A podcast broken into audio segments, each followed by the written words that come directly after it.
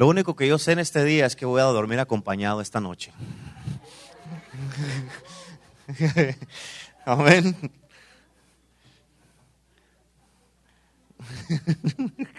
De veras. Gloria a Dios. Amén. I'm serious. I'm serious. Amén. Y no va a estar pensando en ustedes. Amén. Gloria a Dios. Ok, ya tienen todas las notas del mensaje. ¿Sí? ¿Sabe que estoy bien contento por este mensaje en el día de hoy? Porque es un mensaje que el Señor me dio y que yo sé que va a bendecirnos a todos. Vamos a aprender algo, algo poderoso en este día que nos va a ayudar en nuestras vidas. En nuestra vida, de aquí hasta que nos vayamos, hasta que el Señor venga por nosotros. Amén. yo le titulé este mensaje, es más importante estar en su presencia. ¿Cuántos dicen amén? Es más importante estar en su presencia. Aleluya. Y si alguien quiere venirse para enfrente para que atrás este, no lo interrumpan, le doy permiso que se venga para el frente, con confianza. Amén. Pero si no, pues siga ahí. Está bien, no, no, corran todos juntos, ¿ok? Siga ahí. no van a caerse todos corriendo. Ok, fíjese, diga conmigo, yo rehuso vivir sin su presencia. Amén. Ahora dígalo como que lo cree, pero todos juntos. No diga, yo no voy a repetir eso. Que se cree el pastor. Amén. Porque así están unos. Diga, yo rehuso vivir sin su presencia. Amén. Fíjate, imagínate en esto. Ponte a pensar tu vida sin la presencia de Dios. Ahora, ahora ya como cristiano, porque cuando estábamos que no éramos cristianos no teníamos la presencia de Dios. Pero ahora ponte a pensar tu vida sin la presencia de Dios. Nuestras vidas, nuestra vida no es nada sin la presencia de Dios. Tú y yo no somos nada sin Cristo en nuestras vidas.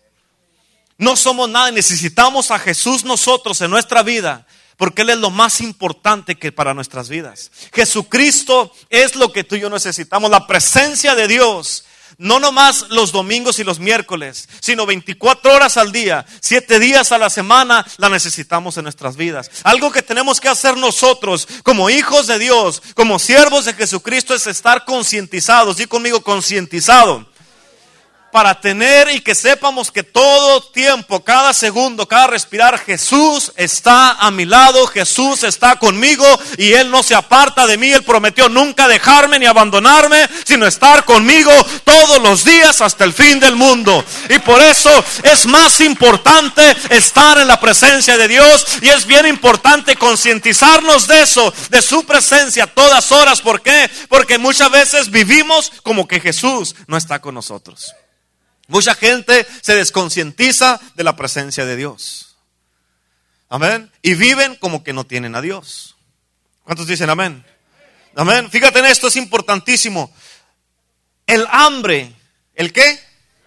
Es una de las mayores señales de vida que una persona puede tener. Capta esto, es importante. El hambre es una de las mayores señales de vida que una persona puede tener. ¿Qué le pasa a una persona cuando no le da hambre o cuando no come? ¿Qué le pasa? De repente, este, lo miras que empiezan a enflacar, empiezan a, mirarse mal, descoloridos, empiezan a, y, si y si siguen sin comer, van a seguir ellos a, donde van a empezar a, enfermedades a surgir en sus cuerpos. Van a salir de repente cosas que van a afectar sus, sus, intestinos, eh, a afectar su hígado, sus pulmones, el corazón. ¿Por qué? Porque no se están alimentando. Y si siguen así, sin alimentarse, ¿qué es lo que va a pasar? Es que va a llegar, van a llegar a un punto donde si siguen así, pueden morir porque no se están alimentando. Es lo mismo en lo espiritual. Nosotros como hijos de Dios, una persona que no tiene hambre para la palabra de Dios, no tiene hambre para la presencia de Dios, no tiene un hambre para estar en la casa de Dios, si no se está alimentando espiritualmente, poco a poco esa persona se va a empezar a mirar mal se va a empezar a mirar, después se va a enfermar, van a venirle pensamientos a la mente, ya no quiero ir a la iglesia, ya estoy desanimado, ya no voy a diezmar, ya no voy a hacer esto, ¿quién me tiene ahí? Y empieza, van a empezar a, esas son las enfermedades que van a empezar a salirles. Y si siguen así, poco a poco van a llegar el punto donde van a morir espiritualmente. Porque no se están alimentando. ¿Sí me entiendes? Es importante. Y de esta, fíjate, bien importante. Esta hambre que es una de las mayores señales de vida que podemos tener. De esta hambre de Dios se revela una conciencia interna y un destino mayor en nuestras vidas para la realización, pero con esta hambre nos ayuda para que se realice el destino y el propósito que Dios tiene para nuestras vidas. Pero si nos desconectamos de Dios, nunca vamos a llegar al destino que Dios planeó desde antes de la fundación del mundo para ti y para mí. Amén. Algunas personas tienen un concepto teológico, diga conmigo teológico. Un concepto teológico es aquí en la mente. Tienen un concepto teológico que saben que Dios está con ellos, pero no es, pero viven una vida sin ningún encuentro y ninguna experiencia con Dios. En otras palabras, saben aquí, pero no saben aquí, porque nunca han tenido un encuentro con Dios. Y por eso es bien importante, ¿de qué me sirve a mí tener tanto conocimiento y no conocer a Dios?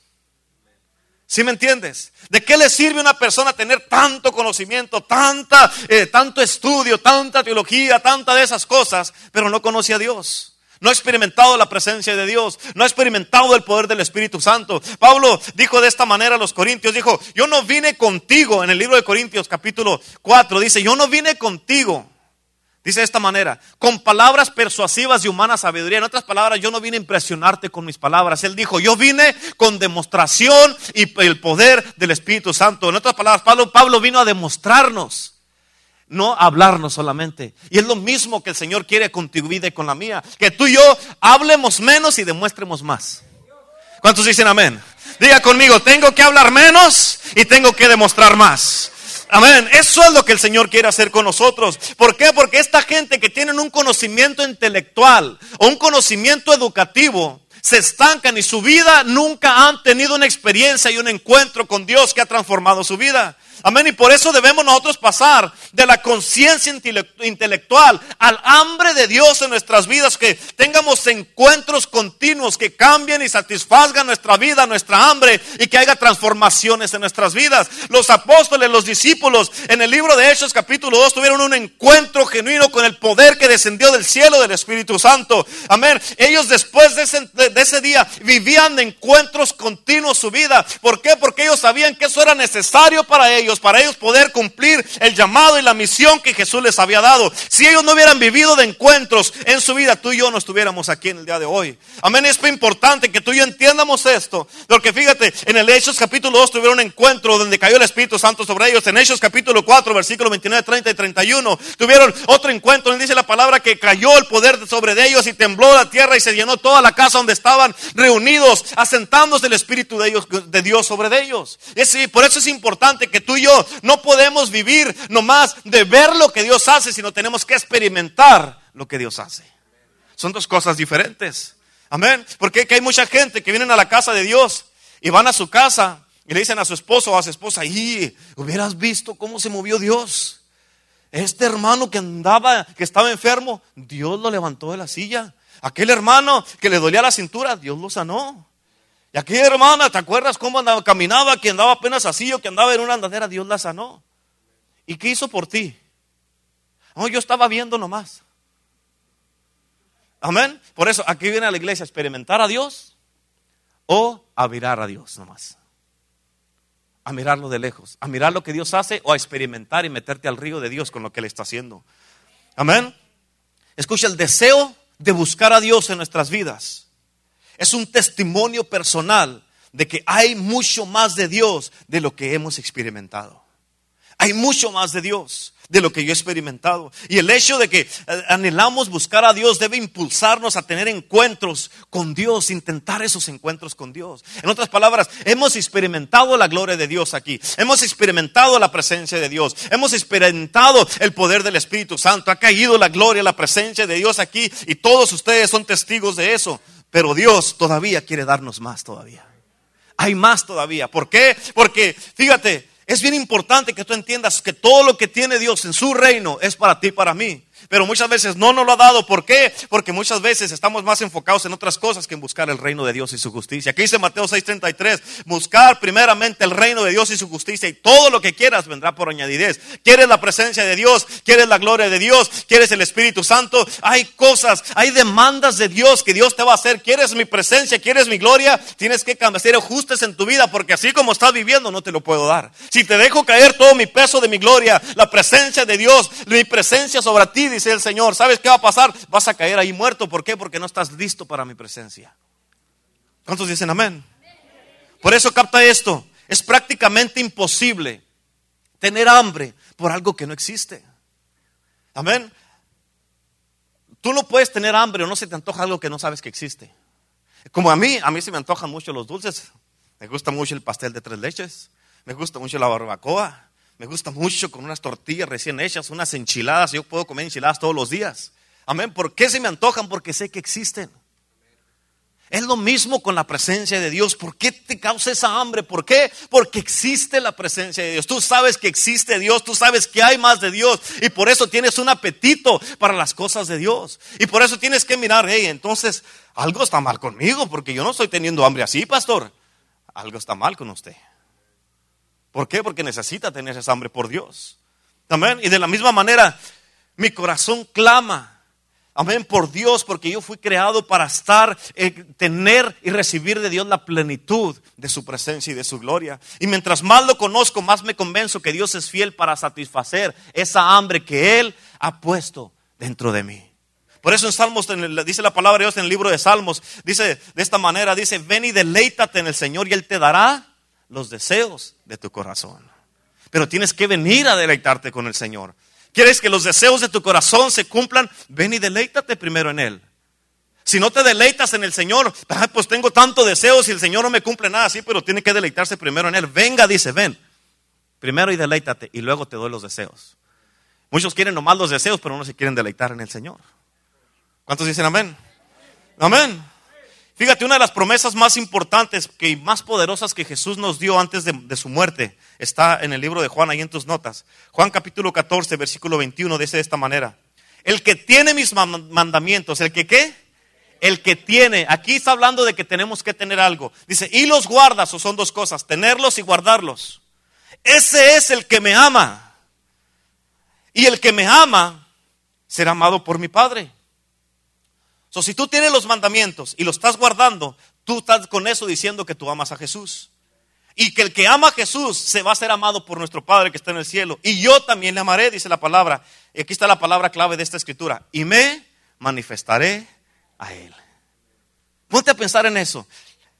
Eso es algo completamente impresionante. Que Jesús, Jesucristo, se venga y se pare enfrente de ti y se manifieste a ti.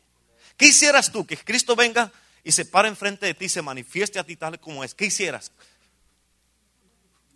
¿Qué? Jesús está aquí enfrente de mí. Si está vivo, sí, claro que está vivo. ¿Qué hicieras? Ponte a pensar que Jesucristo, el Rey de Reyes y Señor de Señores, se pare enfrente de ti y se manifieste a ti delante de ti, como dice la escritura. Por eso dice la palabra de Dios en el libro de Corintios. Dice de esta manera, cosa que ojo no vio. ¿Sabes si quiere decir eso? Que nadie lo ha visto. Dice, ni oído oyó, o sea, nadie lo ha escuchado, ni ha subido al corazón del hombre, o sea, nadie se lo imagina. Son las cosas que Dios tiene preparadas para los que le aman. En otras palabras, todas estas cosas que no conoces, no has oído, ni has visto, ni te has imaginado, Dios las tiene para ti, para mí. En otras palabras, son cosas nuevas que no conoces. Y por eso mucha gente que fallan en eso porque cuando Dios les enseña algo, dice, esto, se me, esto no se me hace que sea de Dios. ¿Y cómo te va a enseñar Dios algo? ¿Nomás quieres que te enseñe lo que ya sabes? Son cosas que nadie conoce. ¿Cuántos dicen amén? Jesús les prometió aquí a los discípulos que lo iban a volver a ver. Y fíjate, eso es claramente, no, no solamente es una promesa de que lo volverían a ver en el cielo, porque ese es un hecho que va a pasar, lo vamos a ver en el cielo de nuevo. ¿Cuántos dicen amén? Pero tampoco es una promesa nomás exclusivamente para los puros discípulos, sino para todos los que le amamos, como dice la Escritura. Por eso dice la Escritura, el que me ama será amado por mi Padre y yo me manifestaré a él. Por eso, fíjate, bien importante, esta promesa fue dada a toda generación de creyentes. Que estamos, a todos los que estamos aquí ahorita. Y no puede significar nada menos de que el hecho de que Él se hará conocer a nosotros y que de ciertamente lo veremos una y otra y otra y otra y otra y una y otra, una y otra, una y otra vez a Jesús cuando nosotros lo buscamos con todo nuestro corazón. Por eso dice que Él se va a manifestar a nosotros. Si tú quieres que Jesús se manifieste a ti y que te enseñe todo lo que Él tiene para tu vida y para mi vida, tienes que buscarlo primero. Amén. Tienes que buscarlo primero. Por eso dice la palabra de Dios, clama a mí y yo. ¿Por qué no te responde muchas veces? Porque no le estás clamando primero. ¿Cuántos dicen amén? Y eso es sin duda lo mejor de los dos mundos. Dios nos ha dado estas promesas a nosotros de una manera explícita para que tú y yo lo podamos buscar con nuestros corazones rendidos y con la confianza de que si lo buscamos con todo nuestro corazón, lo vamos a encontrar. ¿Por qué? Porque Él va a ser hallado por los que le buscan. Pero tiene que ser una búsqueda genuina, donde tú dices, yo no voy a parar hasta que encuentre a Dios. Yo no voy a parar. Mi búsqueda por Dios es tan desesperante que yo no voy a parar hasta que lo encuentre. Yo necesito a Dios y yo necesito a Dios y yo necesito a Dios y lo voy a seguir buscando, lo voy a seguir buscando porque en Él está lo que yo necesito. Y sin Dios yo sé que yo no soy nada. Jesús es la respuesta para mi vida. Jesús es el que me va a salvar. Jesús es el que me va a sanar. Jesús es el que va a restaurar mi vida, mi matrimonio, mi vida, mi salud, mi mente. Él es el que va a sanar todo y por esto necesito yo vivir en la presencia de Dios. Por eso es más importante estar en su presencia. ¿Cuántos dicen amén? Fíjate, Dios se revela a los que lo buscan y lo, y lo aman. ¿Qué clase de personas son las que lo buscan y lo aman? Si nosotros hiciéramos una lista o nos miráramos en todos los, ah, los libros de la palabra de Dios que están escritos, ¿qué significa amar a Dios? Seguramente David fuera el, que estuviera en primer lugar de amar a Dios. Y es impresionante ver cómo la vida de David pudo él desarrollar una, una relación tan impresionante con Dios en su vida que tuvo aquí en este mundo. Cuando Dios mandó al profeta Samuel a ungir al que iba a ser el sucesor del profeta Saúl, Dios le dijo a, a David que no, él no miraba la apariencia por fuera, ni lo bien que se miraban. Dijo, yo miro el corazón, adentro, el corazón. Eso es lo que yo estoy buscando, porque por fuera nos miramos muy bien muchas veces. Pero por dentro es donde está lo mero bueno. Ahí está quién verdaderamente somos. Ahí está quiénes somos. ahí está nuestra verdadera persona. En público muchas veces somos muy buenos actores, pero en privado no calificamos para nada. Amén. Es bien importante eso. Y por eso, fíjate, bien importante, Dios mandó al profeta Samuel a buscar al próximo rey, un hombre conforme al corazón de Dios que tuviera el corazón de Dios. Amén. Y por eso, fíjate, bien importante, de esa perspectiva fue David escogido para, eh, en vez de sus hermanos, porque sus hermanos eran los que estaban ahí en la casa con su papá, con Isaí. Y tal vez sus hermanos se miraban que ellos calificaban más para el trabajo de reyes o que se miraban más, más altos, más eh, guapos o más este, bien parecidos. Y por eso a David lo tenían allá cuidando las ovejas. Pero Dios dijo, hey, eso, no es lo que ando buscando. Yo ando buscando a alguien que es un trabajador y que está en, los negocios de su padre. Sin embargo, fíjate, fue el apasionado corazón de David, apasionado el corazón por Dios, lo que lo atrajo a Dios y como resultado, David fue el que fue escogido para ser el rey. Y escucha, esto es bien importante, Dios es tan capaz de realizar toda clase de tareas múltiples a la misma vez, como darle atención específica a cada uno de nosotros a la misma vez en todo el planeta Tierra. Aquí Dios está aquí conmigo acá arriba, está con cada uno de ustedes aquí individualmente, dándoles una eh, atención individual. Está en México, está en China, en Europa, está en todos lados del mundo a la misma vez. ¿Por qué? Porque es un Dios poderoso, es un Dios infinito, un Dios omnipresente, un Dios que está en todos lados a la misma vez. Y no hay ningún otro Dios que sea como nuestro Dios, porque Él es el único Dios que puede estar a la misma vez en todos lados y atendernos a todos a la misma vez. ¿Cuántos dicen amén? Él es poderoso y capta esto. Él es atraído. ¿Él es qué? Atraído de una manera más fuerte y más especial hacia aquellos corazones que se han refinado para buscarlo a Él. Él es atraído de esa manera. En otras palabras, fíjate, es un ejemplo solamente. Digamos que de este lado, este, dicen, ah, pues ahora no tengo de buscar a Dios, no tengo ganas de buscar a Dios, vamos a vivir. Pero de este lado lo buscan cada rato. Dios va a estar aquí atento acá porque acá lo están buscando, va a ser atraído para acá. Amén.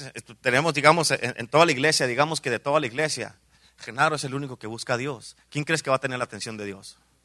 Genaro. Es lo mismo contigo y conmigo. Tú no te acercas a la gente que no a veces no te busca o que gente que a veces con la que no te llevas bien. Tú te rimas con aquellos con los que tú eres atraído por la gente con la que te llevas bien, ¿a poco no es cierto? Es lo mismo con Dios, Él hace lo mismo, Él se atrae. La gente que no busca a Dios, Dios no les da atención casi porque dice, tienen más ocupados en otras cosas en lugar de buscarme a mí. Y Dios quiere que tú lo busques a Él. Amén. Y la pasión de David, fíjate, por Dios se vio primeramente detrás de las montañas. Porque cuando ya iban a escogerlo, Dios ya sabía quién iba a ser el escogido para, para tomar el lugar del rey Saúl. Se vio detrás de las montañas mientras él cuidaba las ovejas de su padre. En otras palabras, capta esto, es importante. Es en, el en ese silencioso momento de nuestro día, cuando nadie nos está mirando, cuando nadie te está alrededor de ti, cuando tú estás absolutamente solo, cuando se miran los verdaderos deseos que hay en tu corazón. Cuando estás solo, ahí es donde se demuestra qué tan cristiano eres. Amén. Ahí donde miras que no hay nadie ahí, no hay nadie para acá. Y en lugar de, Señor, te doy gracias porque tú estás conmigo, Señor. Yo te doy gracias. En lugar de hacer cosas que no debes, ahí se mira qué es lo que hay aquí en el corazón. Ahí se mira, se revela el verdadero Genaro, el verdadero Germán, se mira el verdadero Abel, se mira el verdadero José, se mira la verdadera persona quienes somos nosotros. Cuando estamos solos, ¿cuántos dicen amén? Y fíjate, así ocurría con David. Él era un músico talentoso, dice la palabra de Dios, y escribía canciones para adorar a Dios. Y lo hacía mucho antes de que eso se convirtiera en una expresión normal de adoración. En otras palabras, escribía las canciones y después las expresaba con su estilo de vida. Y capta esto es importantísimo. La historia de Israel, en la historia de Israel, a Israel se le había instruido que ofrecieran sacrificios de sangre en aquel entonces. Era, era una expresión de una básica adoración. ¿Capta eso? Era una expresión de una básica adoración. Pero fíjate, se le, se le había dado muy poca importancia y muy poca instrucción con respecto al sacrificio de acción de gracias y de alabanzas, que esa solamente se ofrece con el corazón. Y eso era más importante. Amén. Por eso, fíjate, David descubrió en su búsqueda de Dios, él descubrió que eso era más importante para Dios y él aprendió que, en él, que eso era lo que realmente le agradaba a Dios. Él aprendió eso, que era una ofrenda con un corazón contrito y humillado para alabar y adorar al Creador que lo había puesto en este mundo. Y por eso la pregunta para ti en el día de hoy es esta, ¿cuándo fue la última vez que tú le diste a Dios una ofrenda así? Y no estoy hablando de una ofrenda monetaria, estoy hablando de una ofrenda con un corazón contrito y humillado, que tú te humillaste delante de Dios y que tú dijiste, Señor, aquí estamos tú y yo, solos tú y yo, Señor, y estoy aquí para alabarte, para adorarte, para exaltar tu nombre, para bendecirte. Yo te amo, te bendigo, te glorifico, te exalto, te doy gloria, Señor. ¿Cuándo fue la última vez que tú te humillaste delante de Dios y le diste una ofrenda de alabanza al Señor con un corazón contrito y humillado? ¿Cuándo fue la última vez? Amén. David estaba tan ansioso todos los días de ofrecerle esa alabanza al Señor, todos los días. Y su celo por Dios se hizo evidente, hermanos, a medida que él se entregaba a sí mismo al privilegio de adorar y ministrarle a Dios. Ya te dije hace como varias semanas lo que quiere decir ministrarle a Dios. Amén. ¿Qué es ministrarle a Dios? Es cuando tú le ministras a Dios. Son palabras, hermano, hermana. Son palabras que tú no le puedes decir a tu esposo, a tu esposa, al ser más querido en tu vida, a tu papá, a tu mamá, a tus hijos, a nadie en este mundo. Son palabras que están dentro de ti y tú tienes que cultivar porque esas semillas ya están ahí. Tienes que cultivar esas semillas para que den fruto y que salga dentro de ti palabras que nadie en este mundo ha escuchado porque no son para nadie. Son canciones que están dentro de ti que nadie ni el mejor escritor ha escrito. ¿Por qué? Porque son canciones y son palabras que son solamente para tu creador, para el rey de reyes y señor de señores. Canciones que nada más Él se merece escuchar. Palabras que tú le dices, oh, te amo, mi Dios, mi Señor, mi Padre Santo, te bendigo. Estoy enamorado de ti, Jesús. Estoy, Señor, quiero más de ti. Necesito de ti. Necesito de tu presencia. Tú eres la mayor necesidad de mi vida. Que tú son cosas que a tu esposo no le vas a decir, a tu esposa no le vas a decir, a tus hijos no le vas a decir, más que solamente a Jesús. Y tú le estás ministrando a Dios así, ministrando a Dios. Y todos los días, escucha esto, todos los días Dios quiere que te tomes un tiempo para que le cantes esa canción que está aquí. Por eso dice la palabra de Dios, has puesto en mí un cántico nuevo. Si es nuevo ese cántico, nadie lo ha escuchado. Y el Señor quiere que tú le des ese cántico porque es para Él. Amén. Es para Él ese cántico. David abrazó la responsabilidad de vigilar y cuidar las ovejas de su padre con un celo impresionante. Era semejante el celo con que David cuidaba las ovejas de su padre, semejante al celo que tenía para adorar y alabar a Dios. Porque su vida de adoración, hermano, y su relación que tenía con Dios, capta esto, su vida de adoración que tenía David y su relación que tenía con Dios se reflejaba en todo lo que él hacía. En otras palabras, la relación que tenía David con Dios, eso lo hacía que se reflejara ese estilo de vida en todo lo que él hacía y por eso él todo lo hacía bien. Amén.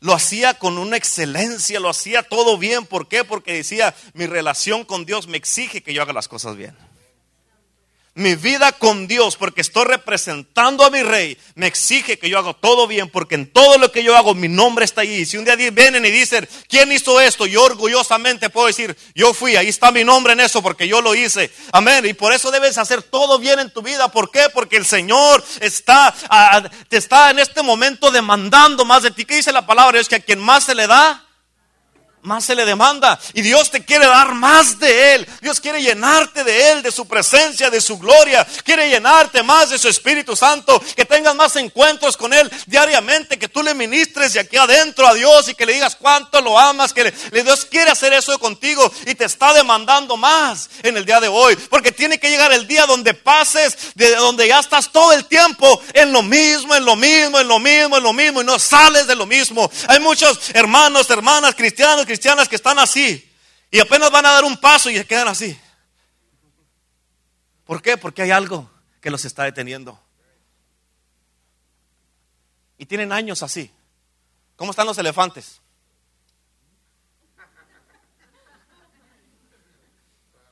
Y no dan el paso. Y así es mucho cristiano. Entonces dice, da ese paso porque yo quiero que vayas de gloria en gloria dalo, crece, métete conmigo, métete en mi presencia, métete en mi gloria, métete conmigo porque yo te quiero dar cosas más grandes. Ya estuvo bueno, ya, fíjate, yo, yo creo en verdad. Eso es algo que yo creo, en verdad, que Dios está cansado de tanto que lo mismo, lo mismo, lo mismo, lo mismo con los cristianos y no salen de lo mismo. Ahí están. Como el chapulín colorado, sí lo hago, sí lo hago. Hágalo pues. Amén. Amén. Denle un aplauso a Cristo. Aleluya. Tiene que llegar el día en tu vida donde digas, ¿sabes qué? ¿A qué le estoy tirando? Si voy a servir a Dios, lo va a servir bien. Si no, pues ¿para qué, qué me voy a estar haciendo tonto yo solo? Gálatas 6, 7 dice la palabra de Dios, dice, no os engañéis, Dios no puede ser volado. Todo lo que el hombre sembrar, eso cosechará. Si estás, ¿Qué estás sembrando con esto? Al rato vas a cosechar un resorte.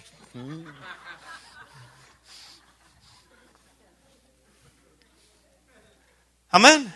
Porque estás ahí. ¿A cuántos de ustedes no les ha dicho Dios, hey, ¿hasta cuándo? ¿Hasta cuándo?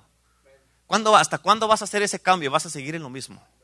¿Cuándo vas a hacer algo diferente? Muchos de ustedes han dicho, sí, Dios me ha hablado y Dios me ha dicho y me ha retado. ¿Y? Dios me está esperando, sí. ¿eh? ¿Y, qué crees? ¿Tiene todo el tiempo? ¿Toda la vida? Mira, hace cuenta que aquí fue tu punto de, de, ah, de partida. Your reference point aquí, donde empezaste. Y hasta acá vas a terminar. Si de aquí a aquí eran 20 años, ponme atención. Y cuando empezaste, ya vas aquí, ya vas 10. Y todo lo que tenías que hacer lo ibas a hacer en 20 años. Ya se pasaron 10 y no lo has hecho, te quedan 10 para hacer todo lo que Dios te dijo. Y en cuanto más se pasen los días, menos tiempo te va a ir quedando. Al punto donde llegues, donde, ay, me quedo un año, me quedo un año, me quedo un año, ahí tengo que hacerlo, y ahí vas a andar todo corriendo, y al último no va a hacer nada, y te vas a ir con el Señor, y te va a dar, sí, te da, tal vez te dé tu corona, pero con un diamantito nomás ahí. Nomás para que no digas, ándale. Amén. Muchos tienen una pasión, David tenía una pasión que se reflejaba, esa pasión y esa relación que tenía con Dios se reflejaba en todo lo que él hacía. Su manera de hablar, su manera de caminar, su manera de pensar, su manera de vivir, en su manera de cuidar las ovejas. En todo se reflejaba. Amén. Muchos tienen pasión para alcanzar sus metas y sus ambiciones personales, pero David era dirigido por la justicia y la hambre que tenía por Dios. Esa era su pasión de David. Cuando un león o un, oso atacaban las ovejas de su padre, él arriesgaba su propia vida para salvar las ovejas. Y eso es lo que tú y yo debemos de hacer. Arriesgar nuestra propia vida, pero no dejar que ni un hermano ni una hermana se pierda. Eso es lo que debemos hacer, arriesgar nuestra vida. Amén. ¿A poco? El día que dice la palabra de Dios, se le hablo como león rugiente anda buscando a quien devorar. Yo me voy y me enfrento con él. Presta mi hermano, presta mi hermana. ¿Qué andas haciendo? Y no te lo vas a llevar. Él es un hijo de Dios, ella es una hija de Dios. Arriesgar, arriesgar nuestras vidas. Si Cristo dio su vida, David arriesgó su vida, ¿por qué no lo hacemos nosotros? Amén. El corazón de Dios, todos lo sabemos que son las almas. Y si te pagaran a ti por las almas que estás ganando, ¿cómo estuvieras rico o quebrado? Digan amén o digan oh, amén. Amén. Amén. Él arriesgaba su vida y lo hacía así. Fíjate, ¿sabes por qué hacía David eso? Porque era su estilo de vida y su relación que tenía con Dios, porque él conocía quién era Dios.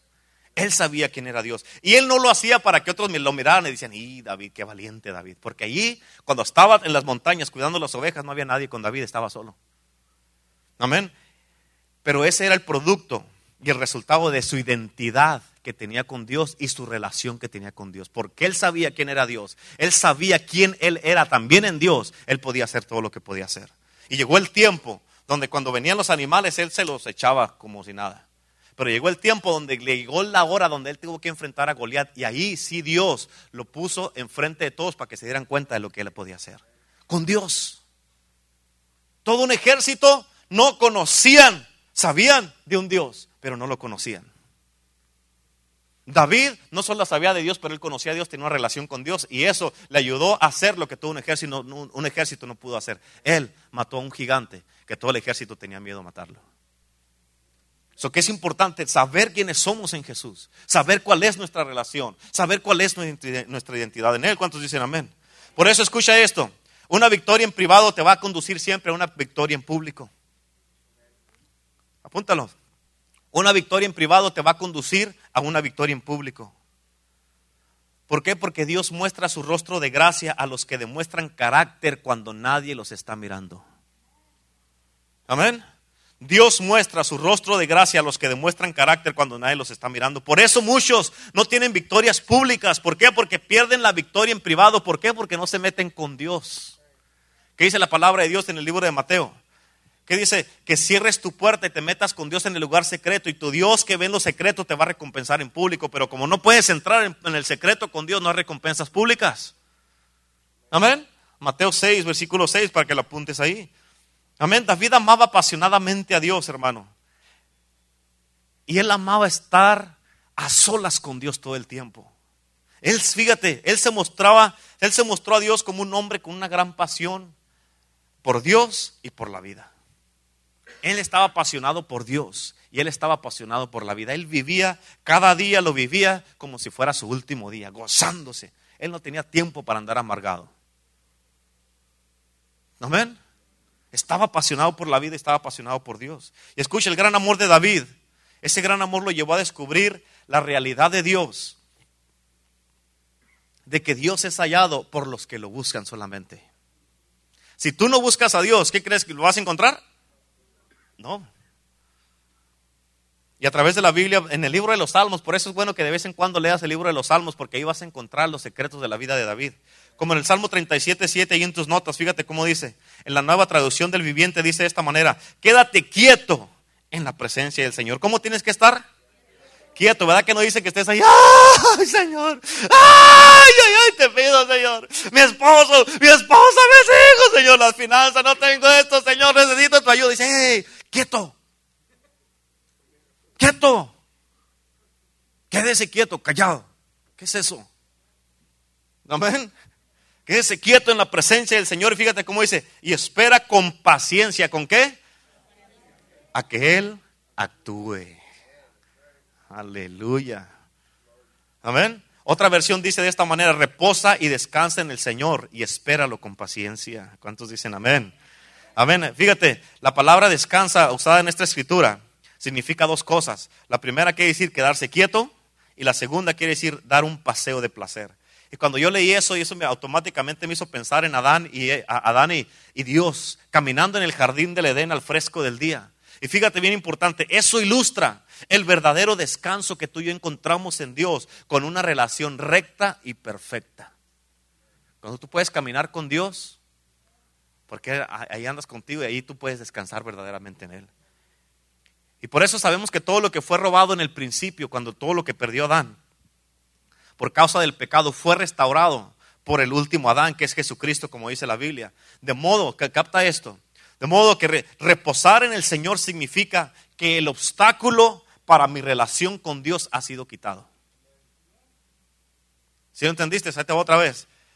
Reposar en el Señor significa que el obstáculo para mi relación con Dios ha sido quitado. En otras palabras, ya no hay un obstáculo, yo puedo tener una relación con Dios, puedo hablar con Él, identificarme con Él y estar en contacto con Él. En otras palabras, para que mejor me lo entiendas, yo no necesito pelear para ganar la atención de Dios, porque ya tengo su favor conmigo y puedo caminar favorablemente con Él. Amén. Y puedo aventurarme a desarrollar una relación personal con Dios.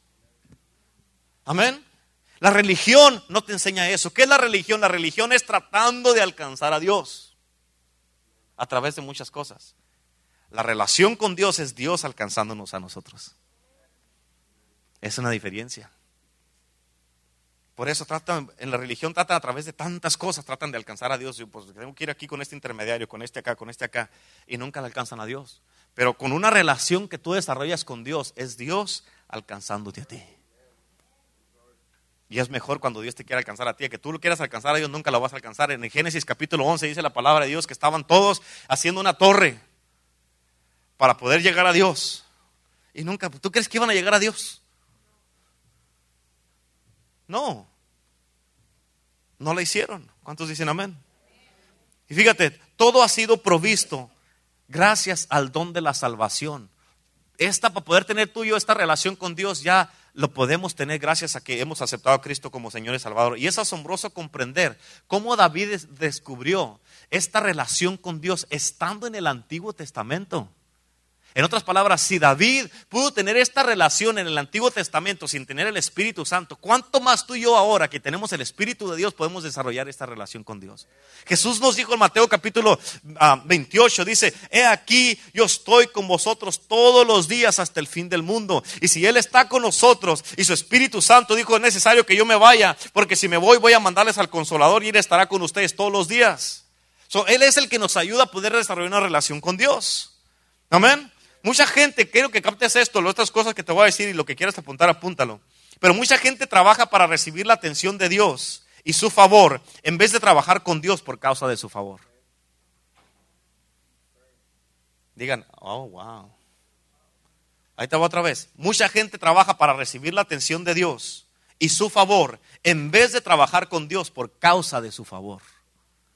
En otras palabras, se cansan tanto trabajando para Él que les queda muy poca fuerza para trabajar con Él.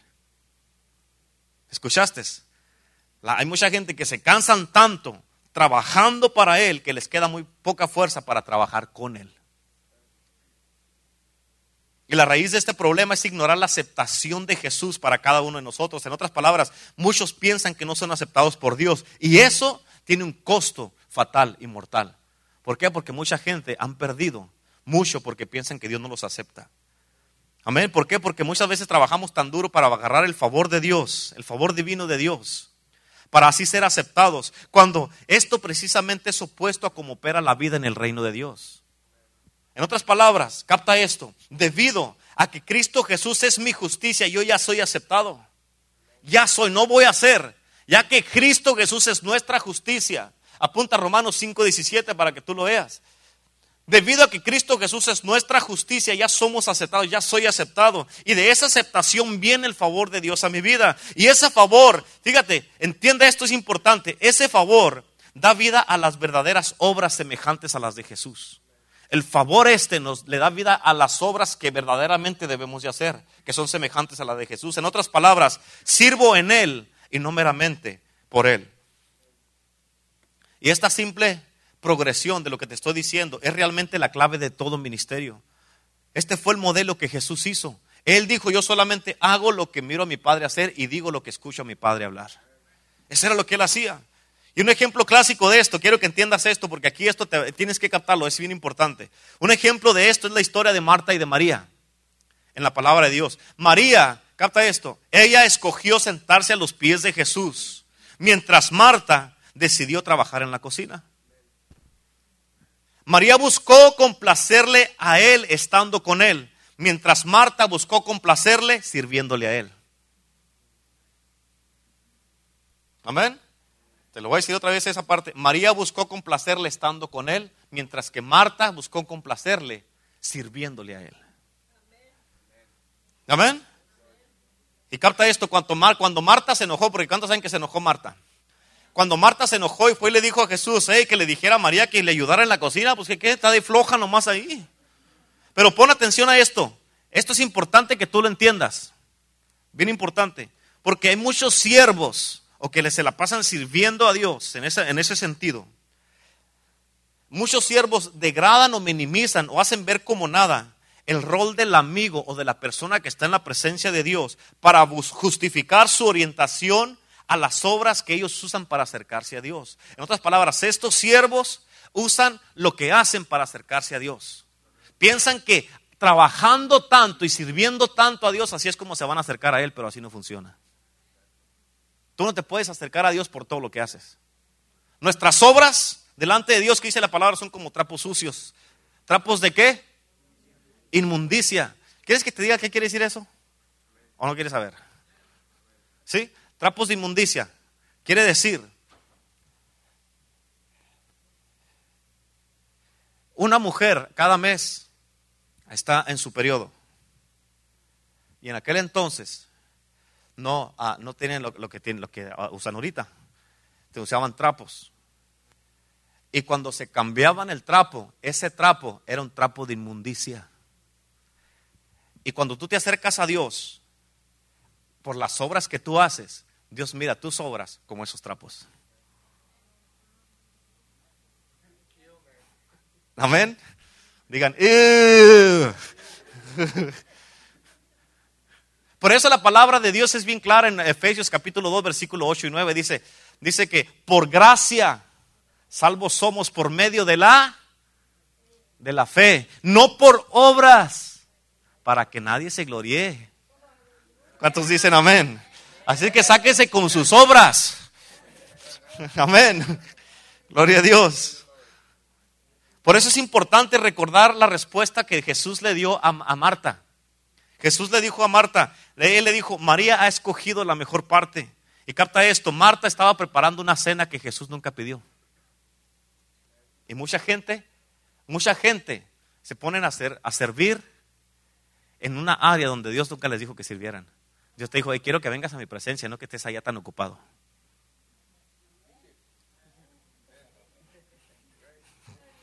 Amén. Por eso, quiero que entiendas esto. Hacer más para Dios es el método que usan los siervos para obtener la atención de Dios y obtener el favor abundante de Dios. Entonces andan tan ocupados por todos porque piensan así que mira cómo trabaja mi hijo, mira mi hija cómo anda trabajando, mira nomás todo lo que anda haciendo. Piensan que con eso van a agarrar la atención de Dios, pero dicen, ah, muchos se acercan, capta esto y apúntalo bien importante. Muchos se acercan a Dios por las obras que hacen en la iglesia, pero no se acercan a Dios por quien es Él. Muchos se acercan a Dios por las obras que hacen, pero no se acercan por quien es Él. Por eso es mucho más importante su presencia. Amén. En otras palabras, estos siervos quieren agradar a Dios sirviéndole, pero no lo conocen.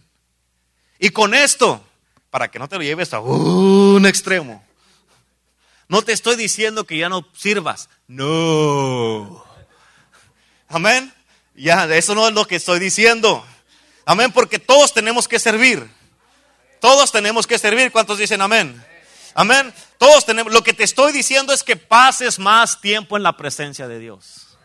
Eso es lo que te estoy diciendo. Y ahorita te voy a explicar bien esto. Porque yo sé que ya muchos dijeron, yes, aleluya, se paró el servicio. No. Nah. Amén. Por eso el enfoque del amigo, el que está en la presencia de Dios, es distinto al que se la pasa bien ocupado sirviendo. Amén. Me hacen falta hombres aquí. ¿Quién está en la puerta? Misael, Manuel. ¿Y Lázaro?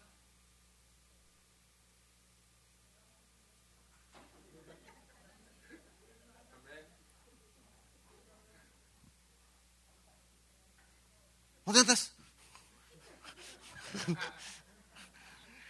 ok.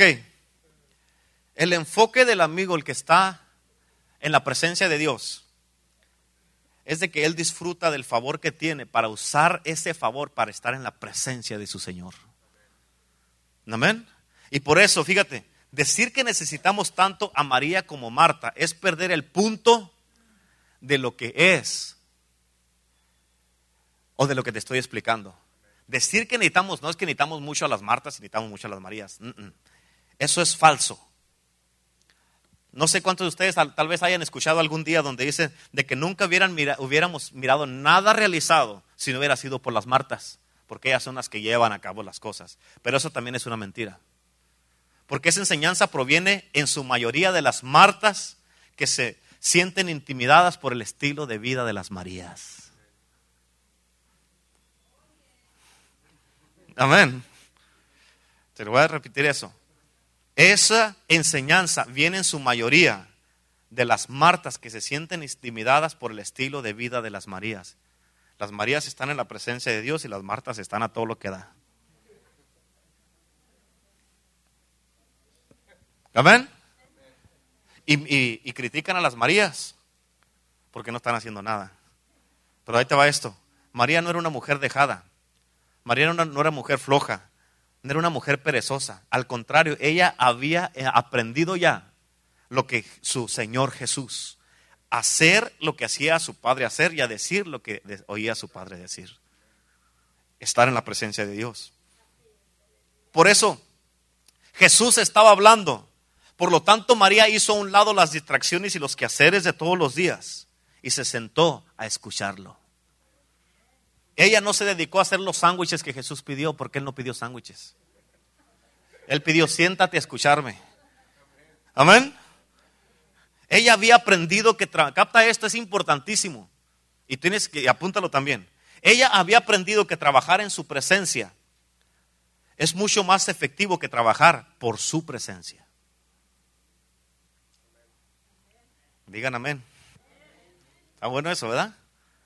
Ella había aprendido que trabajar en su, trabajar en la presencia de Dios es mucho más efectivo que trabajar por su presencia. No tienes que trabajar por la presencia, tienes que trabajar en la presencia. En otras palabras, ah, sigue apuntando esto, te estoy esperando para que lo apuntes porque está bien bueno esto. Estar en la presencia de Dios me hace más efectivo para servir que si sirvo sin estar en la presencia. Estar en la presencia de Dios me hace más efectivo para servir que si sirvo sin estar en la presencia. Amén. Por eso te vuelvo a repetir, Dios nos llama a Él primero, no a servir primero. Cuando tú viniste a la casa de Dios por primera vez, que te entregaste tu vida a Cristo, ¿por qué viniste? ¿Porque querías servir o porque querías a Cristo? A Cristo, necesitábamos a Cristo, no necesitábamos ministerio. Y el error que mucha gente hace, como digamos, si yo vengo con Abel y le digo, Abel, quiero que te sientes por tres meses y no vas a tener ministerio. Mucha gente comete el no, ya me quitaron el ministerio, ya me voy de este lugar. Y con eso él me está diciendo que estaba aquí por el ministerio y no por Jesús. Amén. Yo vine a la Cristo porque necesitaba un Salvador, no necesitaba servir. ¿Cuántos dicen amén? Y por eso cuando vienes a la iglesia no tienes que venir porque tienes que servir, no tienes que venir por eso, tienes que venir porque tu deseo es estar en la presencia de Dios, porque tú quieres escucharlo a Él, quieres alabarlo a Él, quieres adorarlo a Él, quieres estar en su presencia, quieres estar en la gloria, quieres estar con Él todo el tiempo. ¿Por qué? Porque tú quieres estar en la presencia de Dios. Amén. Y eso es uno de los principales. Dame cinco minutos y termino. Eso es uno de los principales motivos por qué muchos se han desconectado de Dios. ¿Sabes por qué? Porque se concentran en servirle a Él que en escucharlo a Él. Mucha gente se ha concentrado en servirle a Él y no en escucharlo a Él. Están muy ocupados sirviéndole a Él que no escuchan lo que Dios está diciendo. Dios está hablando y hablando y hablando y hablando. Es que el Señor no me habla, pues que no escucha. Amén. Y por eso es más importante estar en su presencia. Y tú debes de rehusar vivir sin ella. Moisés tenía eso bien claro. Cuando él habló con Dios en Éxodo 33, 15 dice la palabra de Dios y Moisés respondió, si tu presencia no ha de ir conmigo, no nos saques de aquí. Moisés dijo esta palabra, dijo, ¿sabes qué? Yo prefiero quedarme aquí porque yo sé que estás aquí. A que me vayas, me mandes a algún lado y que si no vas a ir conmigo, no me lleves a ningún lado. Yo me quedo aquí. Yo no me muevo de este lugar. Amén. En el versículo 18, ahí del versículo capítulo 33, dice, Moisés le rogó, te ruego que me muestres tu gloria.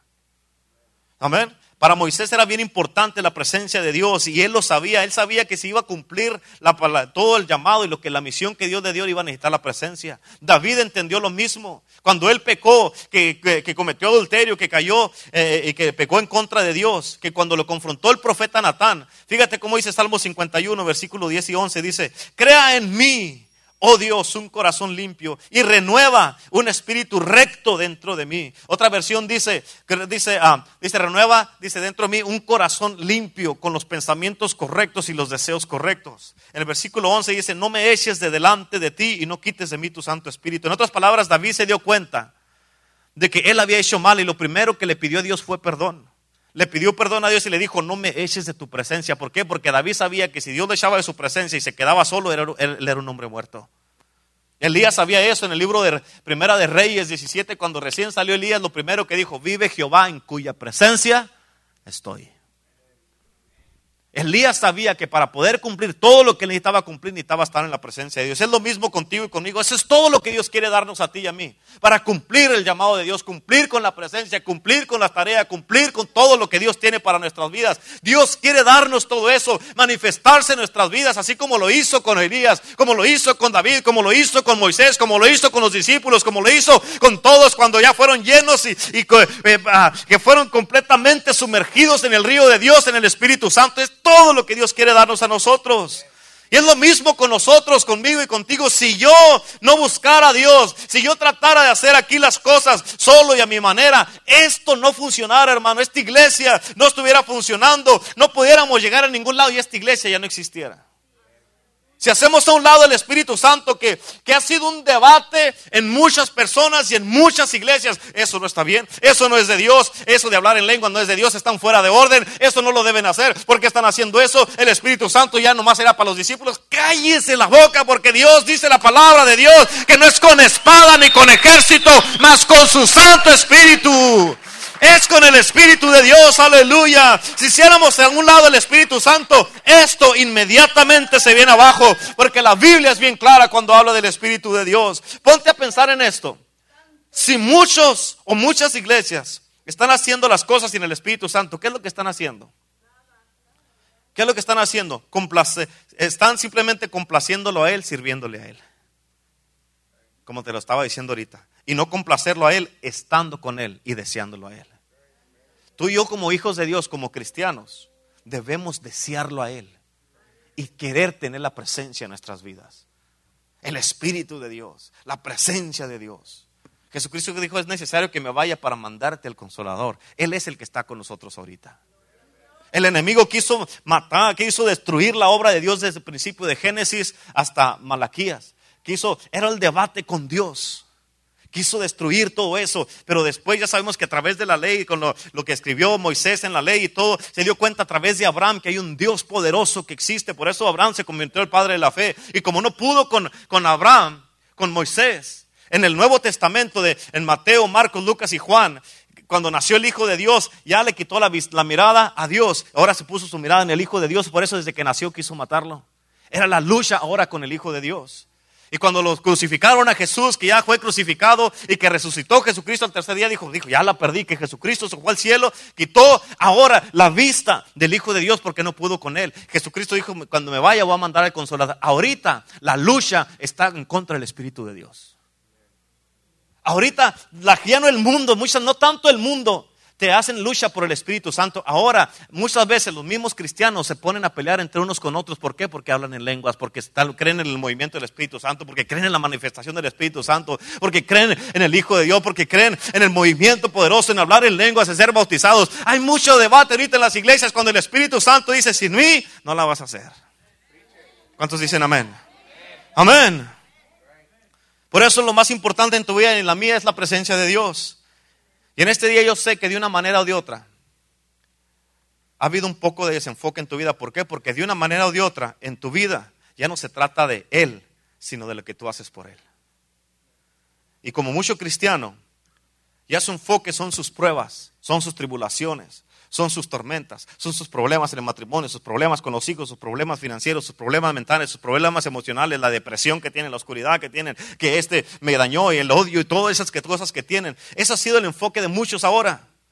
Amén. Y por eso ya Él no es el enfoque. Por eso ya su presencia no es el enfoque. Por eso ya buscar a Dios no es el enfoque. Por eso ya su palabra no es el enfoque. La oración ya no es el enfoque. Buscarlo no es el enfoque. ¿Por qué? Porque fíjate, estás enfocado en otras cosas y eso te ha desenfocado y te ha desconectado de Dios. Y Dios hoy te quiere volver a conectar en este día y enfocar una vez más. ¿Para qué? Para que lo busques a Él. Acuérdate de esto. Al hacer esto, estar en su presencia te va a ser más efectivo que vivir sin su presencia. Y si tú eres honesto, tú vas a reconocer que últimamente te has concentrado en servirlo a Él y lo has dejado de buscar a Él. Ya termino con esto. Gálatas 4:15 dice, ¿dónde pues está la satisfacción que experimentabas? ¿Dónde? ¿Dónde quedó todo eso? Esa satisfacción que tenías, ¿te acuerdas? ¿Cómo venías a la, iglesia de Dios y me alababas, dice el Señor? Estabas en la presencia, caían las lágrimas de la presencia que estaba sobre ti. Te tocaba mi Espíritu Santo por el hambre que tenías. ¿Te acuerdas que cada palabra que salía del predicador estabas así porque no querías que se te pasara ninguna palabra? Eh, no platicabas, decías, cállate, no me hables, porque estabas enfocado. ¿Dónde está ese tiempo que pasabas en oración conmigo? Ese tiempo que pasabas en la presencia de Dios. ¿Dónde está esa hambre que tenías de mí? ¿Dónde está eso que buscabas y deseabas? Al Espíritu de Dios. ¿Dónde quedó eso? Ahí dice Pablo bien claro, se los dice a los Gálatas, ¿dónde pues está esta satisfacción que experimentabas? ¿Dónde quedó todo eso? ¿Qué te hizo parar para que ya no experimentes lo que experimentabas antes? ¿Dónde quedó? ¿Qué pasó en tu vida? ¿Por qué permitiste que el enemigo te apagara ese fuego? Amén. En Gálatas 5, pues se me ve que es el versículo 3 o el 7, se me ve que es el 7. Dice, dice Pablo, hey, ¿qué te pasó? Si ibas corriendo también, ¿qué te pasó? ¿Por qué estás así? Andabas sirviendo bien a Dios, buscabas bien a Dios, orabas todos los días, leías la palabra, estabas, ¿qué te pasó? What happened? Amén. ¿Por qué dejaste que se te apagara el fuego? Pablo le dijo a Timoteo, hey, aviva el fuego, avívalo, no dejes que se te apague. Pablo no le dijo, ahí voy a ir para avivarte el fuego. Le dijo, no, avívalo, ándale. Échele aire ahí. Cómprese una sopladora y échele aire para que no se le apague el fuego, amén. Cómprese una sopladora. Por eso en Apocalipsis 4:5 dice la palabra de Dios, dice, pero tengo contra ti que has dejado tu primer amor. Recuerda, por tanto, de dónde has caído y arrepiéntete. Aquí está la clave. Y arrepiéntete. Tienes que arrepentirse delante de Dios. Señor, me he alejado de ti. Ya no oro, ya no leo la Biblia, ya no te busco, ya no tengo hambre para la iglesia. Llega el día de la iglesia y dice, ay, tener que ir a la iglesia otra vez. Ya es domingo otra vez. Apenas fuimos el miércoles. Ya es domingo. Ya tiene dos semanas que no viene. Amén. Arrepiéntete y haz las primeras obras. ¿Cuáles son las primeras obras? Llegue temprano, véngase a la oración, sirva como debe servir, siga diezmando, siga orando, siga leyendo, siga haciendo todo lo que tiene que hacer. Lo que un cristiano hace. ¿Qué pasa si no haces eso? Dice, pues si no, vendré pronto. ¿Cuándo? Pronto a ti y quitaré tu candelero de su lugar si no te hubieres arrepentido. ¿Sabes qué, ¿Sabes qué es la apatía espiritual? Apatía espiritual es donde tú sabes que ya no oras como orabas ya no lees la Biblia, ya no buscas a Dios, ya no quieres ir a la iglesia como ibas antes y no te importa. Yo sé que ya no oro. Yo sé que ya no leo la Biblia. Ay, mañana si hay chance. La apatía es tener la actitud de que si pasa algo, que pase. Si no pasa, que no pase. Si se mueve Dios, que se mueva. Si no, que no se mueva. No me importa. I don't care. Esa es tener apatía espiritual. Amén. Por eso es muy importante anhelar y tener hambre de su presencia y no desconectarte de Él. Porque ¿de qué te sirve servir a Dios y no tener a Dios? Amén. Tú y yo sin la presencia de Dios no somos nada. Y Cristo Jesús, fíjate, ya con esto ya se acabó y luego nos vamos a orar. Un cristiano que marca la diferencia es un cristiano que vive en la presencia de Dios. Un cristiano que no vive en la presencia de Dios no es cristiano, para empezar. Y necesita la presencia. Tú y yo necesitamos, yo necesito la presencia de Dios. Si voy a ser efectivo en lo que yo hago, necesito la presencia de Dios. Si tú vas a ser efectivo, si vas a hacer un cambio y vas a hacer un impacto en este mundo, necesitas la presencia de Dios. ¿Cuántos saben que se necesitan enfocarse y regresar a Dios? ¿Cuántos saben eso? Levante la mano. ¿Cuántos saben? No, sea honesto, sea honesto. No, yo vivo en la presencia. Yo soy como Elías. la unción de Elías cayó sobre mí. No, usted necesita la presencia de Dios. Póngase de pie, véngase acá al altar. Vamos a orar bien rápido y luego ya nos despedimos.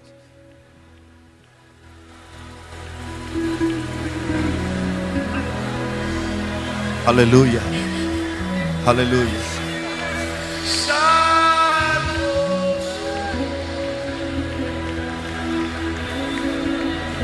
Change.